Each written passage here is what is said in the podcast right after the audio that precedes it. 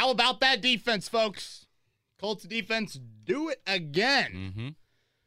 Chris Presley, Kevin Bowen back. Another edition of Kevin's Corner. Sorry we're coming at you Tuesday morning. Yesterday we had JMV's golf outing and with a little morning show action, just not enough time to fit in a full hour podcast. So uh, we're recording this Tuesday morning, the 6th of October. Happy birthday to my beautiful wife, Maddie nice. Bowen. Uh, boy, I really hope she likes the present I got her. Man, I guess we'll find out tonight, and you know, hopefully, I'll be back on air later this week. Right. but we'll see. Uh, yeah, a shout out to her and Rosie Bow. Absolutely. and, uh, going out for a little pizza tonight. You know, Okay. it's a fitting way I Yeah. feel like to celebrate celebrate a birthday there. So. Uh, wow, what a great performance on Sunday by the Colts. That was a uh, it was an extremely boring football game. Yes. I feel like that kind of is Chicago Bear football. Mm-hmm. They lull you to sleep and they bring opponents and you're lulled to sleep and Soldier Field, especially with no fans in the building. But still, man, that, that was a terrific defensive performance. We'll obviously hit on that today, and a three and one start to the year Yes. you know, you kind of hear everyone breaks up the seasons in quarters in the NFL. And, you know, I, I know that this is probably the easiest quarter you will have all season long, considering what that schedule looks like. But uh, I think anyone would have taken three and one. I know people are greedy out there and want to win the opener against Jacksonville, and that that was a clunker. But we talked about it on uh, last Wednesday's podcast. You get Sunday, and five and two should be that baseline heading into the really tougher stretch. Now I know Cleveland looks like a much better football team than we thought at the start of the year, Yeah. but still, home game against Cincinnati at Detroit. Uh, those are two games that you should definitely win. So, um, yeah, that was a really slow moving game. I felt like a lot of early penalties, but I never felt like the Colts weren't in control. I agree. You know? Yeah. I wrote down with 10 minutes to go in the third quarter in my notes, I wrote down the only way the Colts lose this game is if they give Chicago a short field. Mm-hmm. And they didn't. That's it. Yeah, it, there was no fatal mistake. You were in full, you know, field position control all throughout. And I know a lot of people, and we'll we'll have some Twitter questions on this. Okay, how do you look at this team right now, three and one? How does it compare last year to five and two? I've seen more signs defensively early on that have me encouraged moving forward. Yeah. Last year, you finished those first seven games plus seven point differential. I mean, this year your point differential is astronomical compared to that. And again, it's the strides defensively. Last year, you hold on to beat Atlanta, and Matt Ryan's completing 18 passes in a row against you. Yeah. You know, you had Derek Carr have a big game against you early on. You know, Tennessee was driving on your side of the field when they failed on a fourth down, and, and you won that game. Sure, you had the kicking issues, obviously, that that played into that. But I'm seeing more signs of playoff football life in this three and one start than I saw last year. I I thought last year was was way too flukish early on. I'm not seeing as much flukishness as I make up words here on this Tuesday morning that makes me believe there could be something there. I will say I think the AFC is a tougher out though. Mhm. I mean, Yeah. you know, Kansas City and Baltimore, and it, it might be time to throw Buffalo into that top tier as well. Who knows what Tennessee and Pittsburgh will have after their issues? Um, I guess Pittsburgh brought into those issues, but still, um, three and one. I think Colts fans should be pleased with that. It was nice to be in the driver's seat. Yeah, I mean, firmly, and, and that's three weeks in a row. yes. And, and if you're a Bear, like towards the end of the game, I'm sitting there and I'm like, I'm not a Bears fan, but they got to be looking at this game. uh, Here we go again. Maybe, maybe here comes the comeback. But I would much rather, obviously, have the lead and you know try and stop a team than Right. And I never, ever thought they were going to come back. I just, you know, it was like, oh yeah, the Bears have done this before, but I'm like, no, this this is not Atlanta. This is not the Giants. D'Andre Swift is not dropping a ball in the end zone. Like this is a good Colts team. Mhm. And uh sure, you have questions. Can they win a shootout? We'll talk about the offense with some issues there, definitely. And you're gonna have better tests. I don't think Chicago is a playoff team. I don't know. Seven teams get in, get in in the NFC and the AFC this year. Who knows? But still, um, there are signs of playoff life. Absolutely. Well, Kev, let's jump into what you did like from that game. Like we said, we were in the driver's seat most of the time. What's one of the first things that you that that you felt like we had control of? Yeah, I thought it was the best defensive performance of the season. And I know a lot of people say, wait, wait, wait. Not as many turnovers. You know, didn't have the pick sixes. That stuff to me can come and go. It can come in bunches. It can be a bit flukish again. I Mhm. mean, like, you know, playmaking. Okay, Sam Darnold throws you a ball that he never should throw. You know, like the, that stuff, it's, yeah, you put yourself in a position to make those plays, but even like the Julian Blackmon pick. I mean, that's a Through ball that goes off Anthony Miller's Yeah. hands. Julian Blackmon deserved it. We'll, we'll talk about Blackmon, but still, the amount of just sound get off the field and force a punt drives through the first three quarters of this game to me is a more dominant, more week in and week out type of defensive performance. You just totally stuffed their run game. Yes. Um, they had a long rush of six yards, six yards in 60 minutes of football. It, I mean, how do you not just fall into a one eight yard gain? Something. Um, under two yards per carry. This was more of a repeatable defensive performance. You know, three picks in week two, three picks in week three. That, that's not traveling with you week in and week out. What you did on Sunday, that can be a calling card because you only had one sack for the game. Mhm. You only had one pick. What happens if you do sprinkle in a couple more turnovers? Now, now you're even more dominant than you were. And that's, I guess, always been my thing with this defense is like, can you control a game? Can you win a football game? The Colts won that football game because of their defense. Sure, special teams played a big role again, but they won it because of that unit. In that, all right, Bears, one first down. Okay, now you're punting. Uh, field goal drive. Okay, uh, you're gonna punt the six other drives. Yeah. in the first three quarters. Just no signs of life um, from that Bears defense. I think it ended up being seven punts in their first eight series. And, and I thought you set the tone on the first drive of, you know, Buckner disengages from a block, makes a tackle. Khari Willis disengages, makes a tackle. I think Xavier Rhodes had the pass breakup on Mhm. third down. Rock Ya-Sin came back, I think, the next drive with a beautiful pass breakup on third down. It, it's a, the word I used yesterday, which it's not a great word to use in 2020, but I will use it again. This defense seems to be very, uh, the playmaking seems to be very contagious. Yeah. It, it's just everyone is true. getting in on it. You could name every single player at every level of this defense, and they have made a notable play in the first, I guess, in this three three game win streak. Uh, shout out to Anthony Walker. Mhm. We got a lot of trade questions last week on the podcast. That's why I'm not a fan of it. You- You're one injury away from really needing him, and then he goes out and gives you 11 tackles in, you know, not playing 100% of the snaps. Bobby Okereke, I thought played well. Um, two, you know, with, with Darius Leonard missing that time. So just an unbelievable job against the run. I thought Nick Foles looked like a guy that started for five NFL teams and has never held on to his starting Mhm. job. You know, it's just timing was weird. He looked like a first time starter with his offense where you're not in full hurry up mode like you were maybe in Atlanta last week. So, man, the, the Bears just look so boring. They just, uh, It was it was old school, like you said, it was Chicago football. yeah, I mean, it was Craig Krenzel. It was, yeah, I mean, whoever your quarterback is, it was just, it was pathetic to watch. It, I guess I'm glad they wore colorful jerseys. That's about the only thing that I thought was lively about them. Um, You mentioned the black the Blackmon pick. Do you want to talk about his play? Yeah, just one, one or two more things left on on the defense, and I'll slide in special teams. Eleven yard advantage and average drive start. You know what was it? It was twenty five yards one week. It was sixteen yards the other week. Like those stats to me probably stand out more than anything for the first quarter of the season. hmm I mean, think about that. The field is only Yeah, 100 yards long. Right. You're getting an 11 yard advantage every single drive, an extra first down.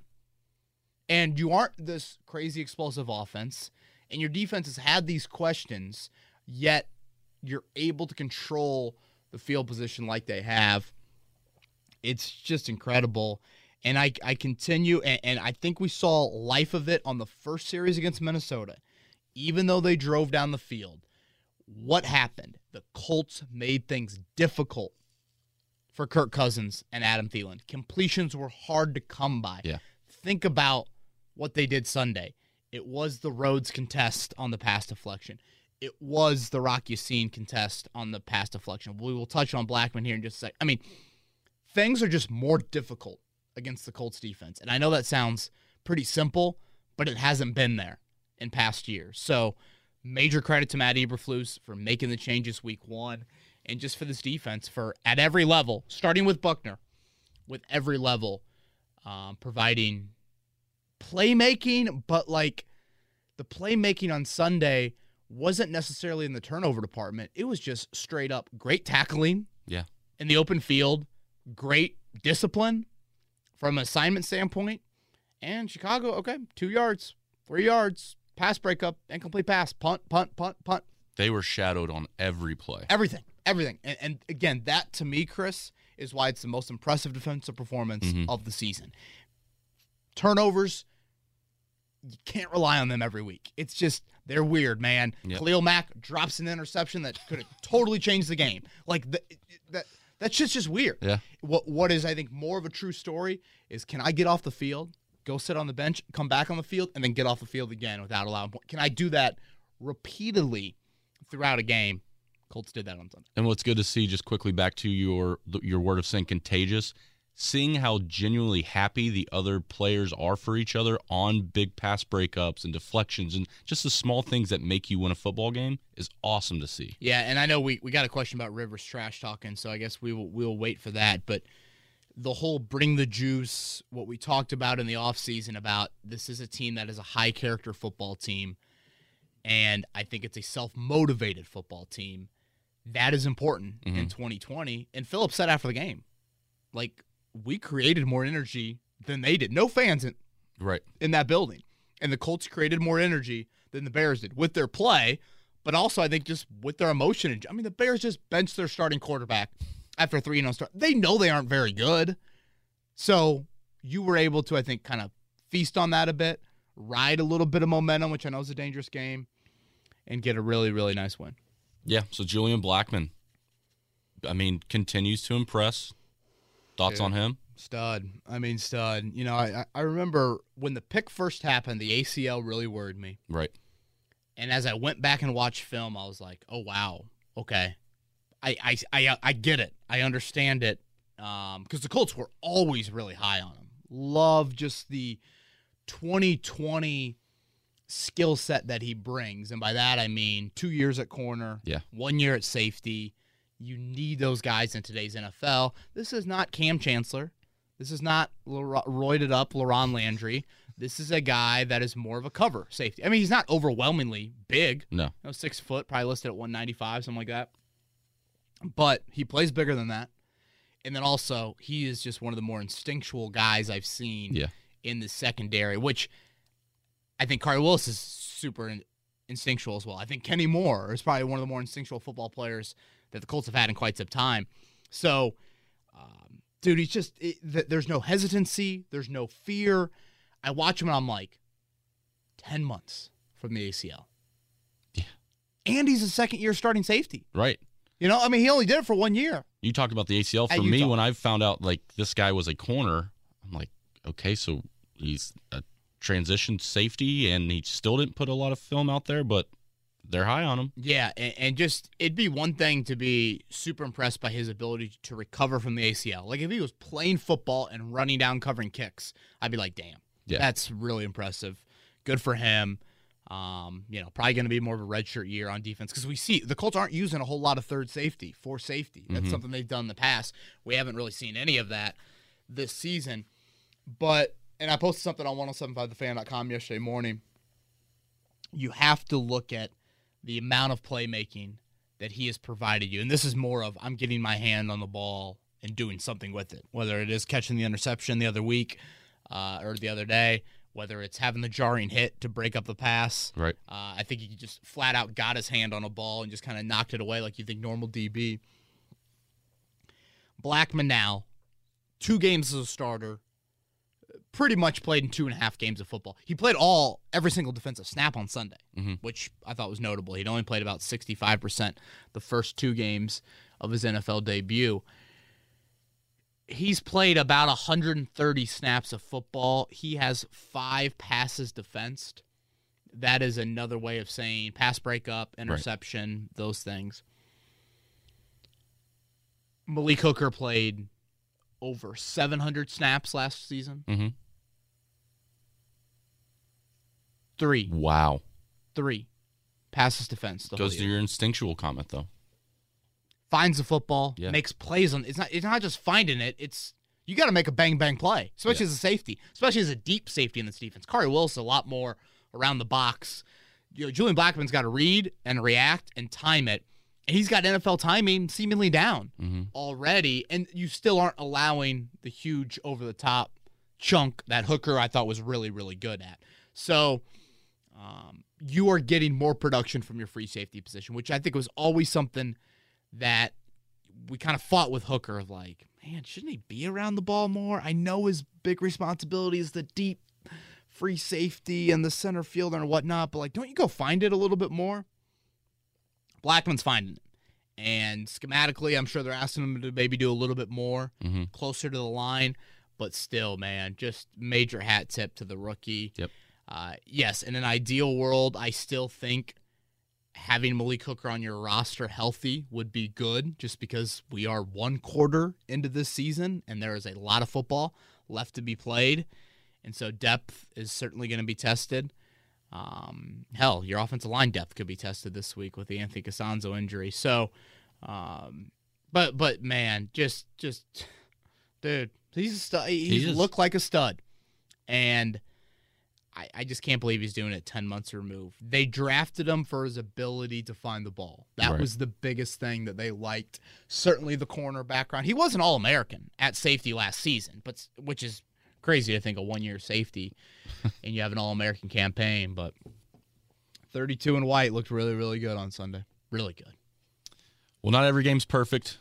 Each week you do have some some things that you want to talk about that you didn't necessarily like. Let's jump into one of those right now, and that would be the run game. Yeah, run game. Um, and, and first off, offensive line from a pass protection standpoint, still pretty good. You know, that they um, Gumbel and Rich Gannon, who boy just said some shit that made me want to throw the remote and shatter a window. Um, they they mentioned early on Rivers has been out of the pocket. By the way, there's no one slower in the NFL than Philip Rivers. There's not. Every kicker is faster than him. Every quarterback is faster than him. Every fullback is. Fa- every offensive line. lit- I mean, he's the slowest human being that's maybe ever played in the NFL. Claims he could still beat ben, Big Ben in a, a foot race, Nope, but no chance. No. Literally no chance. Um, he had only been out of the pocket one snap all season. You know, and that's Right. great job by him. Certainly knowing that he can't run, so he's got to get the ball out quick. But from a pass protection standpoint, there were a few, you know, muddy your pockets. Pocket collapsed a little bit quicker on Sunday at times, but and, and that was expected. I think facing that front again, it's probably one of the more talented pass rushing fronts, and I really want to drive that home. Chicago is a very good pass rushing team. They are not good against the run. They came into Sunday like 23rd or 24th against the run against three teams that, I mean, Atlanta's not running it. The Giants aren't running it. Yeah. You know, Saquon's hurt. You know, it's just one of those things where you aren't, this is not some stout run defense team. And yet you couldn't get that aspect of the game going. Your running backs were three yards per carry. Combine all of them Taylor, Wilkins, and Hines. And you gave all of them at least, hell, I think all of them had at least nine carries in the game. So it's my biggest disappointment through the first four weeks of the season, Chris. You are, you have been healthy up front, and your offensive line has played nowhere near elite from a run game standpoint. Yeah. And again, there's two parts of the O line, obviously. It's pass protection and the run game. And we are focused on the run game here. Dead last in the NFL. Yards per carry right now. The, the Indianapolis Colts. Like, what? Dead last? I mean, you would not expect that. no, no. Not at all. Um, you know, Frank was really second and long, run happy on Sunday, and not a lot of success with it. And I know, like, you know, a lot of people are tuning after the game. Man, what do you think of Frank's play calling? I don't think he's trying to get too cute with it. He's just, I mean, it's pretty vanilla in terms of the second and long runs. I, I would say where he might be getting cute with it is Frank, I think, is a big. What do our analytics say about tendencies? hmm when Nyheim Hines is on the field, are we running enough to where we aren't tipping our hand? Like those sorts of things. And so my fear is like, are you setting up week four play calls so week 13 the numbers indicate you are more balanced, and now a defense can. not eh, eh, And some people be like, "Dude, that's super deep." Uh, is he really thinking like that? It's chess. I, I, it's chess, and we know he is. He's he, he's a chess guy. Yeah. I mean, he's certainly that, which I like about him. But at times, you know, there is what you saw on Sunday where you just don't get it going at all um, from a run game standpoint. Uh, I would say the thing that stood out to me the most that was disappointing on Sunday, especially, was just all the negative runs. To get eight stuffs, Yeah. no gain or loss, and Jordan Wilkins had two more where they should have been tackles for loss, and Wilkins just ran around and was able to get a couple yards out of it. So um, I've been very disappointed in this run game. I think Quenton Nelson has not looked like the Quenton Nelson that we're used to seeing. mm-hmm. Uh, he Yeah, creates an incredibly high standard for himself, and he has not been that at all. Um, and it's just one of those things where this team is built for their offensive line to be elite. That that that's how you're built. You've invested so much into that group, and with the injuries you have at wideout, and Philip probably gonna have to hold on to the ball a little bit more. There's even more pressure on that offensive line right now. And I came out of Sunday thinking, if that's the offensive line performance you get in January, you won't be playing long in the month of January. No. So, um, and again, it's a healthy group. And now Castonzo's got the rib injury and didn't play those Yeah. final four or five snaps of the game. And and we'll see where he's at when the Colts get back on the practice field tomorrow. But it's just like, man, you need better from that run game because you are lacking a little bit of punch at quarter or at well, I guess a little little bit at quarterback. Rivers didn't play great on Sunday, but certainly at wideout right now without Campbell. And this offense has not been the same since they lost Campbell. No. I mean, think about I talked about it on last Wednesday's podcast. I went back and watched all those third down plays. Campbell out of the slot was such a weapon for this team week one. And that's gone. That is Yeah. that's gone. TY is not TY. We continue to see that. And now you're losing a guy like Michael Pittman. And sure, the tight ends, you know, they can help you out. But it's like I see a stat sheet after the game and I see eight targets for Zach Pascal and five targets for Trey Burton, who's had two practices all year, and I'm like, whoa, whoa, whoa. Yeah. You know, let's get Mo Alley a little bit more involved. Let's get Ty a little bit more involved as well, because I think you're gonna have to stress you're gonna have to open up the run game a little bit more because I do think the Colts are running against some heavy boxes. True. But still, it was the biggest thing. I guess this is my last point on the on the run game, Chris. During the offseason, I wrote a story that got some pushback of saying the Colts run game like has another step to go to be elite. Very good, mm-hmm. but to be elite, you've got to perform against the better run defenses. Right. And the Saints and the Bucks and the Raiders last season, the Colts were like 3.2 per carry. I'm not asking to be four and a half, five. That's Yeah. unrealistic. But you got to be upper three, hovering around four against the top run defenses because your offense needs that so, so much. Yeah. Because your passing game is just not going to be this explosive top five attack. So, um, yeah, it, it- it's the most disappointing aspect of this team through the first four weeks. We talked about playing longer into January. You're not going to play long into January either if you do not convert in the red zone, and that's your other topic that you want to talk about. You know, that was the only reason why people probably didn't turn the channel on Sunday. It, it never got to three scores. It was always two, and you Yeah. always were kind of like, "Oh boy," you know, one fumble, one muff punt, you know, Mhm. something like that, and that can totally change this game. Uh, what stands out to me, man, is you're one of four in the red zone, but zero of three, or I guess uh, one of four also in goal to go. Like you got to the ten yard line on all of those trips. Twice you got inside the ten and you failed. Yeah. So I think that is what's disappointing. I know you targeted Mo on the pick that was overruled. Um, I'd like to see him even more involved in the red zone because I think if nothing else, it creates a oh gosh, where is 81 sort of feel for your defense Yeah. right now, and that's lacking. Ty's never been a touchdown guy. No. So you know you you, you know you're not going to get a huge red zone presence there. Um, yeah, I just think Alie-Cox has got to be a weapon down there.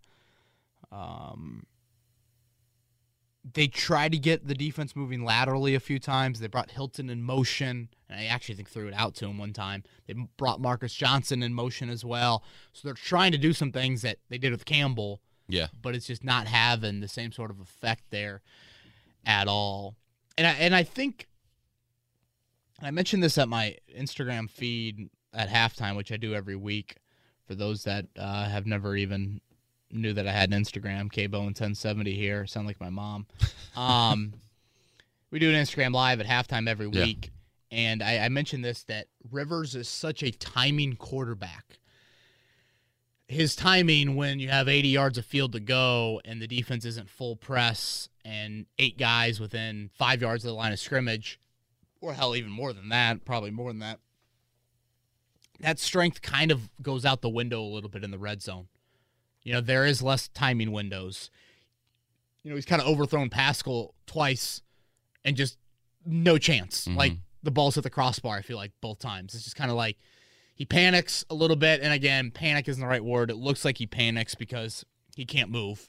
And so, unless it happens in three seconds, your O line's not holding Right. up that long in the red zone. And the coverage is just not going to break down that often. So, the Colts have, I think, got to do a better job schematically in just drawing some things up that get you quicker rhythm stuff because it's just hard for a three or four second play to work in that short area of the field. Um, I would like to see in general just some no huddle stuff from the Colts. We haven't really seen that since Yeah. week one. I know they tried a couple screens in the second half and that did not work out well. But I thought against that pass rush it might work out considering how aggressive they are. And boy, I mean Akiem Hick's a great player. Yes, he is. And, and yeah, they they do have a good pass rushing front. So yeah, red zone definitely has to be cleaned up. And that was, you know, that was Rivers. It was his least efficient game of the year. Jacksonville is worse because he made a couple fatal mistakes. He didn't make the fatal mistake on Sunday. And I think we got to keep that in mind. Right. It's a weird balance. He didn't make that, Chris, yet he also threw up a couple like YOLO balls to Hilton, Mm-hmm. to pa- um, uh, Pascal was actually just a great play.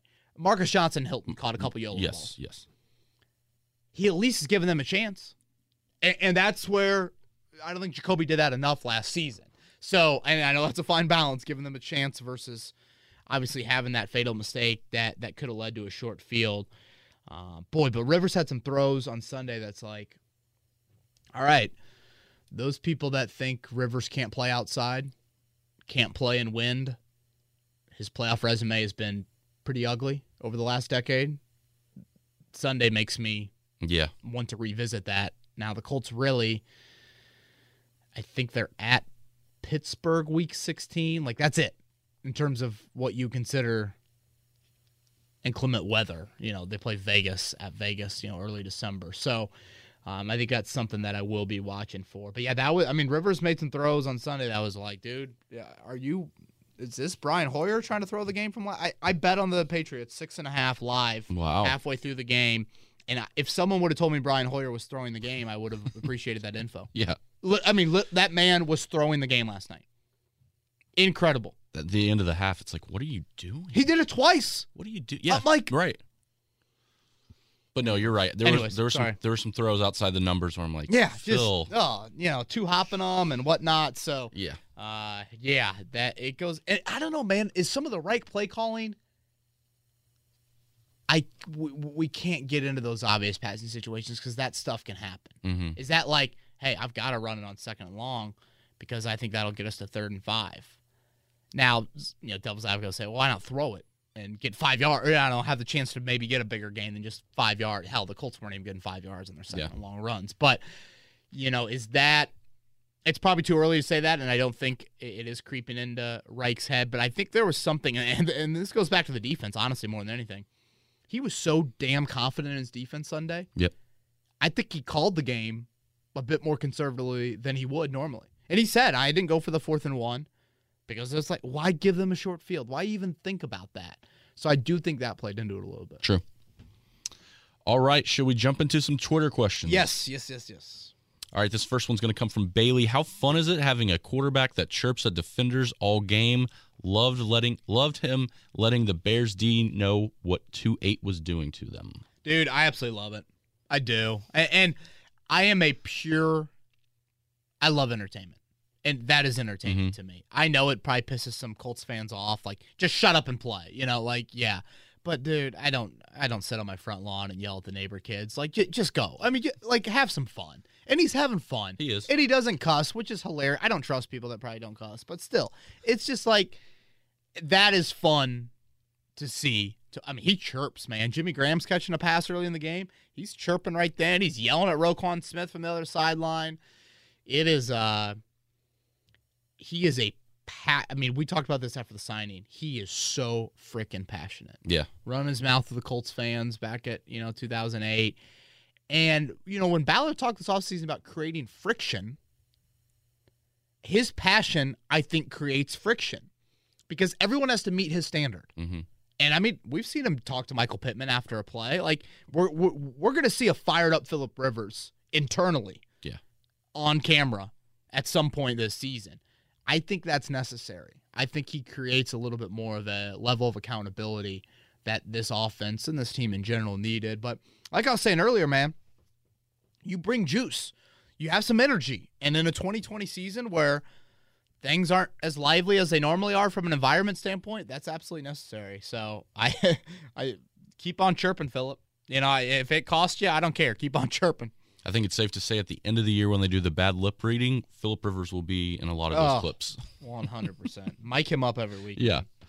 Okay, this one's from Jordy, who has been the Colts MVP through the first quarter of the season. I'd say Buckner. He's been as advertised and his disruption on the D line. You know, Jordy, I'd probably go with Buckner. I, I do think Rigoberto Sanchez has been really good. Yeah. I know he had his first touchback on Sunday in over a year, but um, it, it's interesting, Chris. If you look at Buckner's numbers, let me make sure I have this right. Um,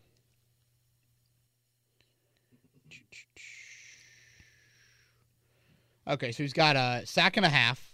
You know, he had that against the Vikings Right? and he's got two tackles for loss. So if you extrapolate that out, an eight tackles for loss and a six sack season would really be it, would not be an all pro year. No. Like I mean that that individual those individual numbers are not all pro. But I feel like he's playing a lot better than those numbers indicate. It's You know? it's the numbers that the other guys around him are getting that shows Right. his true dominance. And I still think for him to truly like live up to number 13 pick hype, like he's Mhm. got to give you a little bit more in the individual numbers. But I, I'm with you, man. I mean, he's already got eight quarterback hits. Now that I'm looking at these stats, he had 14 all last season. So yeah, I mean, certainly you you probably want to see just another sack, another tackle for loss.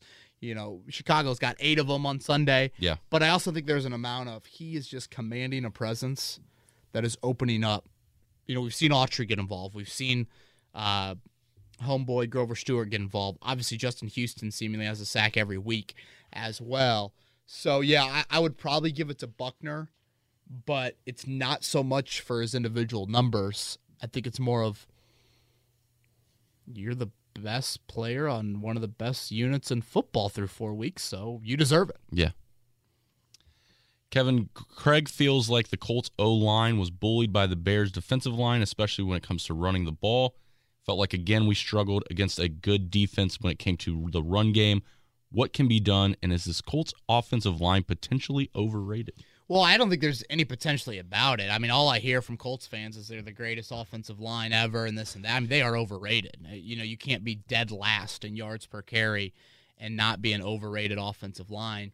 Now, I can say overrated and still think they're they have the potential and they've shown it that they can be one of the league's best, Mhm. but they are not right now top 3, top 4. I mean, Right, just, yeah. you, you just you you can't be that poor. And I know you you you take some kneel downs and that stat can get a little skewy, but like you're 32.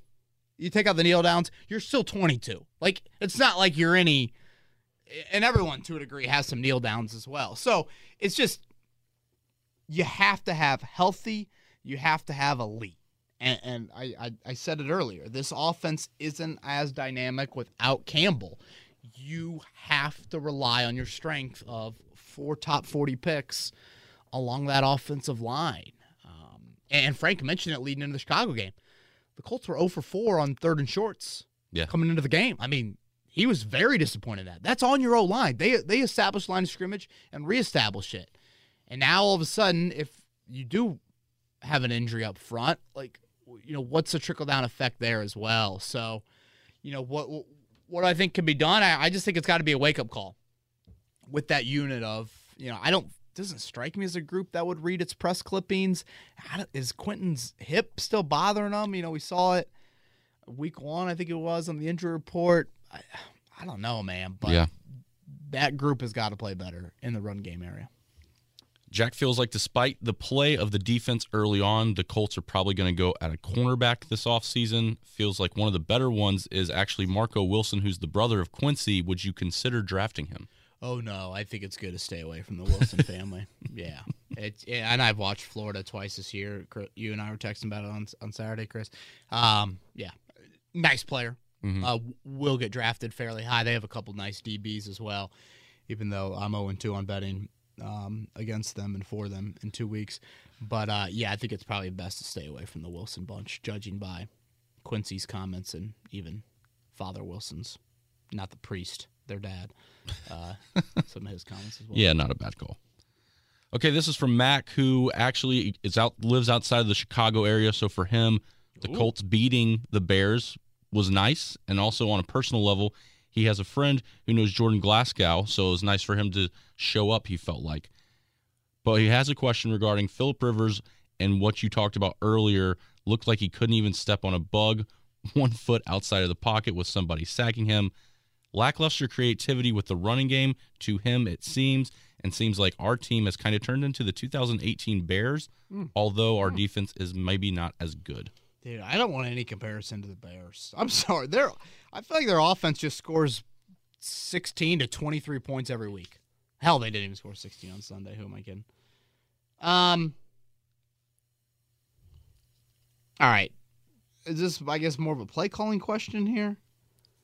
Just more about the run scheme lackluster creativity with the run game.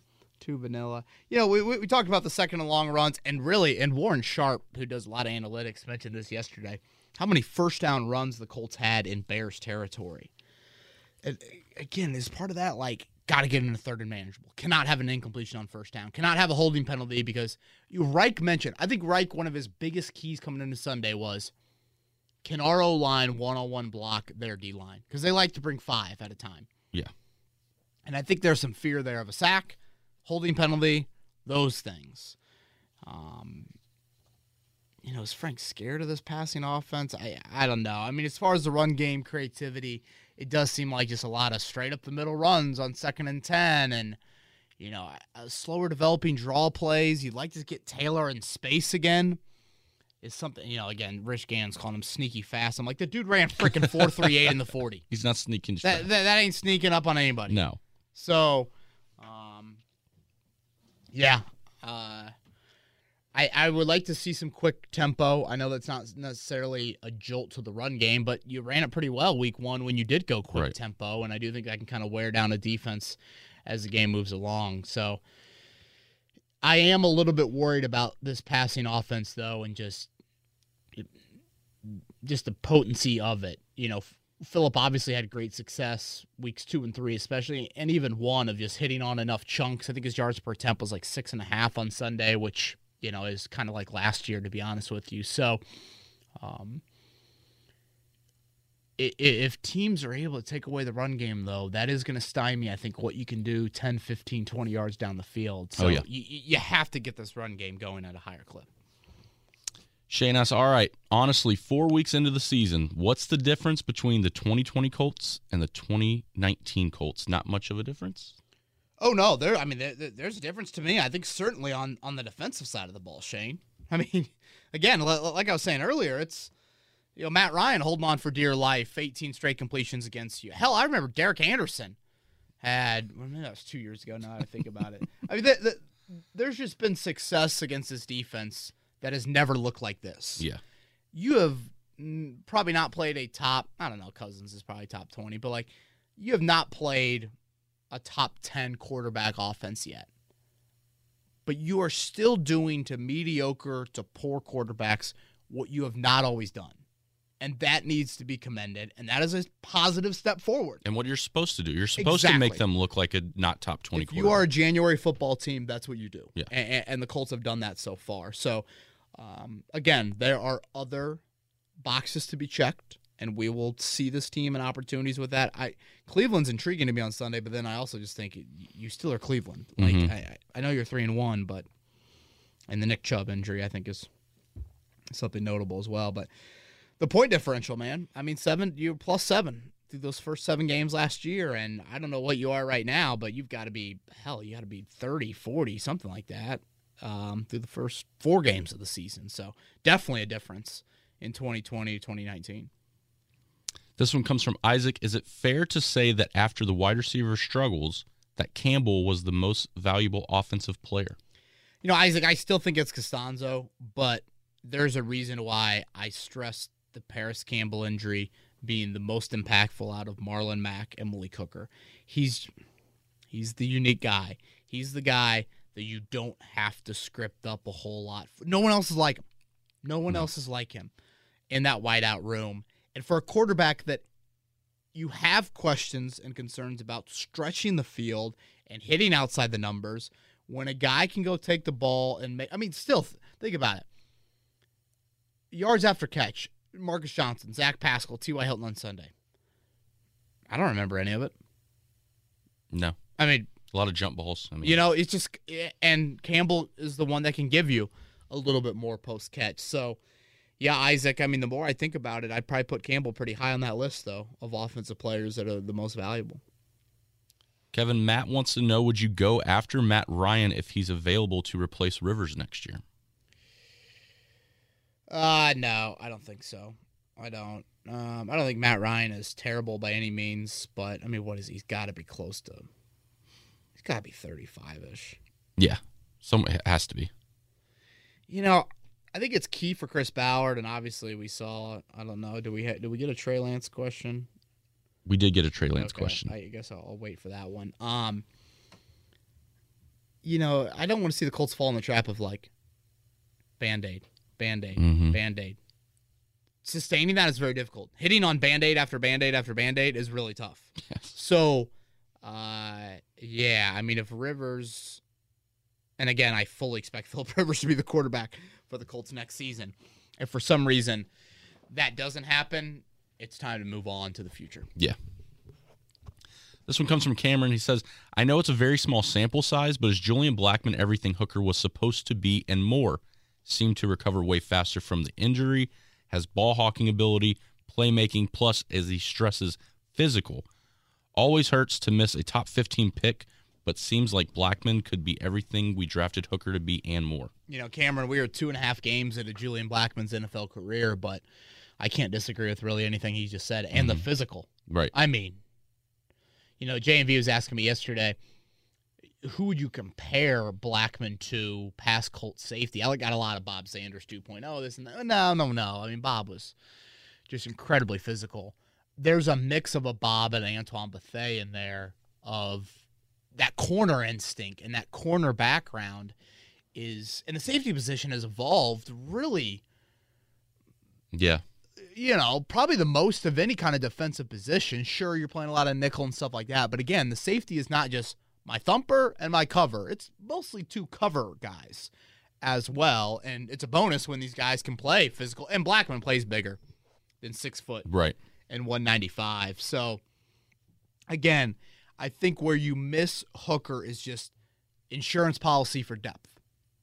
That's the that's where you really miss him right now. You know, Khari Willis we saw banged up at times last season as well. Um, but man, Blackmon is checked. I mean, we're, we are two and a half games, but the dude looks like a flat out stud. Yeah. All right, this one's from Clark. People have been focusing on the consistency of the offensive health. Are these guys playing so hurt that they're hurting the team? Can't get any damn push up front. Goes back to the middle of last season. Clark fired up on this Tuesday morning. Uh, okay, are any of them hurt? Well, I Castonzo, uh, obviously a little banged up Sunday late in the game, but man, Nelson injury report week one. I don't. Braden Smith, no. Injury report. Ryan Kelly, no. Glowinski, no. No. I mean, none of them have been on the injury report. And I mean, typically, if a guy is getting significant treatment, they show up on the injury report. I mean, you can full practice every day and still be on the injury report. So, yeah, I mean, it's and even going back to practice this year, I don't remember any of them missing a day besides Smith missing that little bit of time for a foot injury early on. Right. But that's it. So, yeah, man, I I don't know. It's uh, it, all those negative runs Sunday. I mean, eight or nine of them. That's a lot, A lot of negative Yes. runs. And uh, I did not expect a month into the season Jonathan Taylor to be under four yards per carry. Right. All right, Kevin Gary, who never misses a minute of the pod, wants Ah, you. To, Gary's so loyal. yes, he is. Wants you to pie chart this using the factors. Mo Alie-Cox marked improvement this season is what percentages? Number one, opportunity. Number two, personal improvement. Number three, Philip Rivers at quarterback.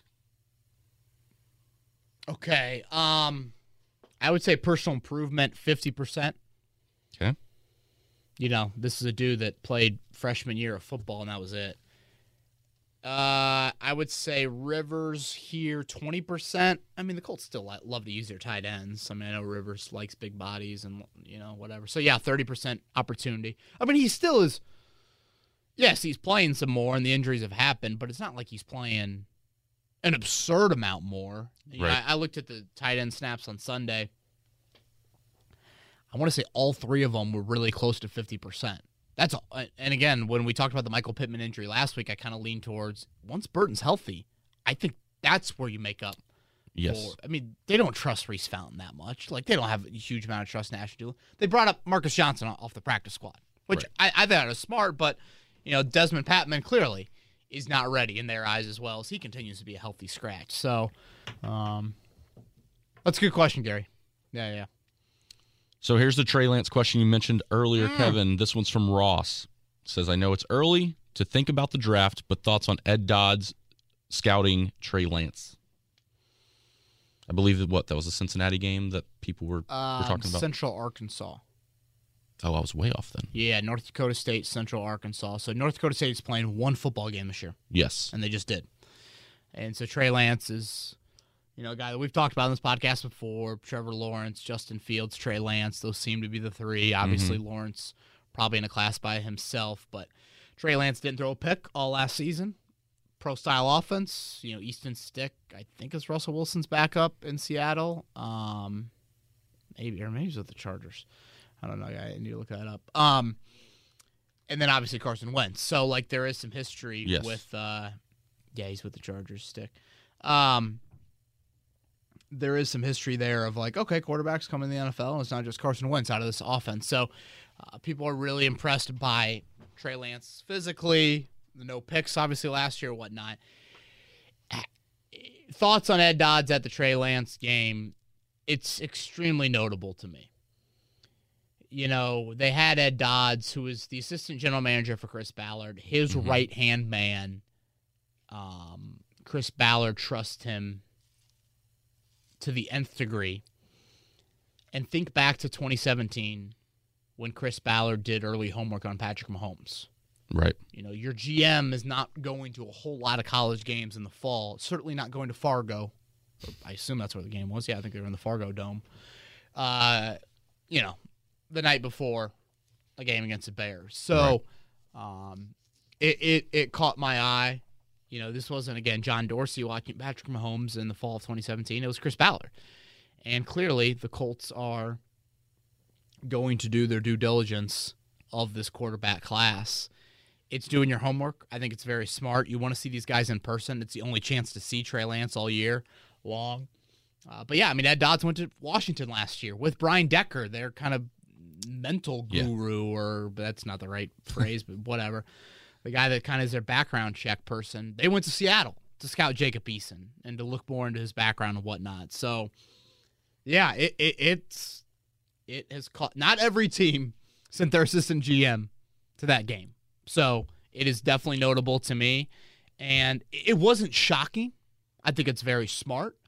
Uh, not shocking at all. I mean, we've said it. The Colts should be interested in the future at quarterback early in next year's draft. And I do believe this kind of goes back to, you know, we, we got the question last week. I don't think Ballard's willing to move up.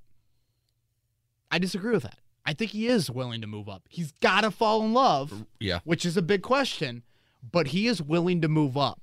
And, you know, you're not sending Ed Dodds to Fargo to watch their left tackle or their right tackle. like you're sending him there to see Trey Lance. And for what it's worth, I think Lance was a bit up and down. I know he he, he threw a pick in the game and was more of a runner than uh, he really showed last season. But yeah, thick guy. I saw Daniel Jeremiah, I think, threw out kind of a Dak Prescott sort of comparison there to him and whatnot. But uh, yeah, it, it, it caught my eye, man. Two more questions here. This one's from Matt. With a month until the trade deadline, what are your thoughts on upgrading via trade? Says I know that trading away picks isn't Ballard's thing to do, but wondering how COVID impacts scouting could add depth at the wide receiver, defensive end, or cornerback core. Yeah, you know, Matt, it, it's a good question. Obviously, we get a lot of these, and I don't love giving up a draft pick, which people have heard. But if you are in a dire situation, Chris, and you are a team that looks like will be in the playoffs, Castonzo goes down. Yeah. Hilton goes down. Buckner goes down. I, you know, throwing out some of those names, I would probably do a little bit more research. Now, obviously, that's got to happen here in the next couple weeks because the trade deadline, I'm pretty sure, is like late October. So, um, yeah, it's, but you got to be in a dire, dire situation. It's got to be season ending for me at one of those spots. And you got to believe that your team can still make a run, which I know is a tough conversation to have internally. Mm-hmm. You have so much belief, and every year in the NFL is beyond precious. But if one of those guys goes down, do you really think a trade can get this team to playing championship level football in January and beat a Kansas City or a Baltimore or a Buffalo? Right. Those are the tough conversations when you know full well that you could should be in the quarterback trade up market as well. So, Matt, it, it, it's a great question, but I really got it. It's so case by case. You got to be in a dire situation injury wise. Last question for this podcast comes from Andrew, who says he hasn't really noticed much of George Odom yet. Has Tavon Wilson taken the snaps to this point in the season?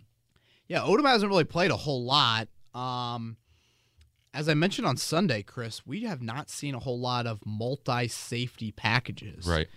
Khari Willis played all 62 defensive snaps on Sunday. Julian Blackmon, all 62 defensive snaps. You didn't play a third safety. That's your future. We talked about it. George Odom, Tavon Wilson, only special teams. So what we're seeing from the Colts is this: when they go nickel, they obviously have Kenny Moore slide in the slot. They typically bring, you know, Rocky Ya-Sin, Xavier Rhodes, and I guess Kenny Moore would be your three corner pairing. They leave the two linebackers on the field when they go to any other sub packages.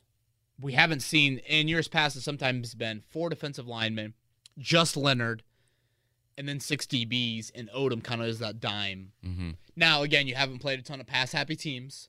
So how does that change when you do see Green Bay next month or something? Or hell, even Cleveland, if Cleveland's going to throw it a little bit more. But, I mean, really, Cleveland did a lot of damage on the ground on Sunday. Um, so, yeah, I mean, Odom is definitely – I don't even think it's Tavon Wilson's taking Odom snaps. I don't think either of them are playing. Wilson did play a little bit more the week before. He's more the free safety. You've been more banged up with the free safety. Odom's more the strong. But that dime package just hasn't been used. Yeah. All right, that wraps up Twitter questions for this podcast. Uh, I got one more here from Tanner. Okay. Uh, hey, Kev, hope the family is happy and healthy. Thank you, Tanner. They are. Same to uh, you and all of our listeners out there. With a fourth of the season in the books, do you see much improvement in the Rivers as we go?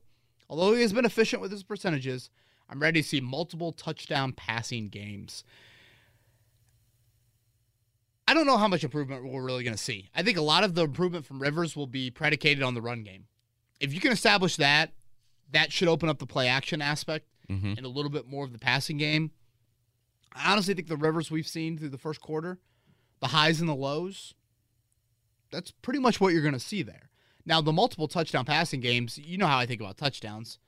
I mean, try gambling on who's going to score the first. Yeah, who Yeah. had Robert Tonyan scoring three touchdowns last night for No kidding. Green Bay. It's the pride of Indiana State. Oh yeah. You know, it's like, good luck. So, sure, eh, you would like to see him, considering the red zone success, lack of success, find more touchdowns, but I would say it's more of just efficiency, finish off drives better. They were a little bit better on third down on Sunday, um, and, and finish off drives better by any means necessary. I don't care if he throws for 40 touchdowns. Just get the ball in the end zone. Yeah. I mean, Taylor can run it.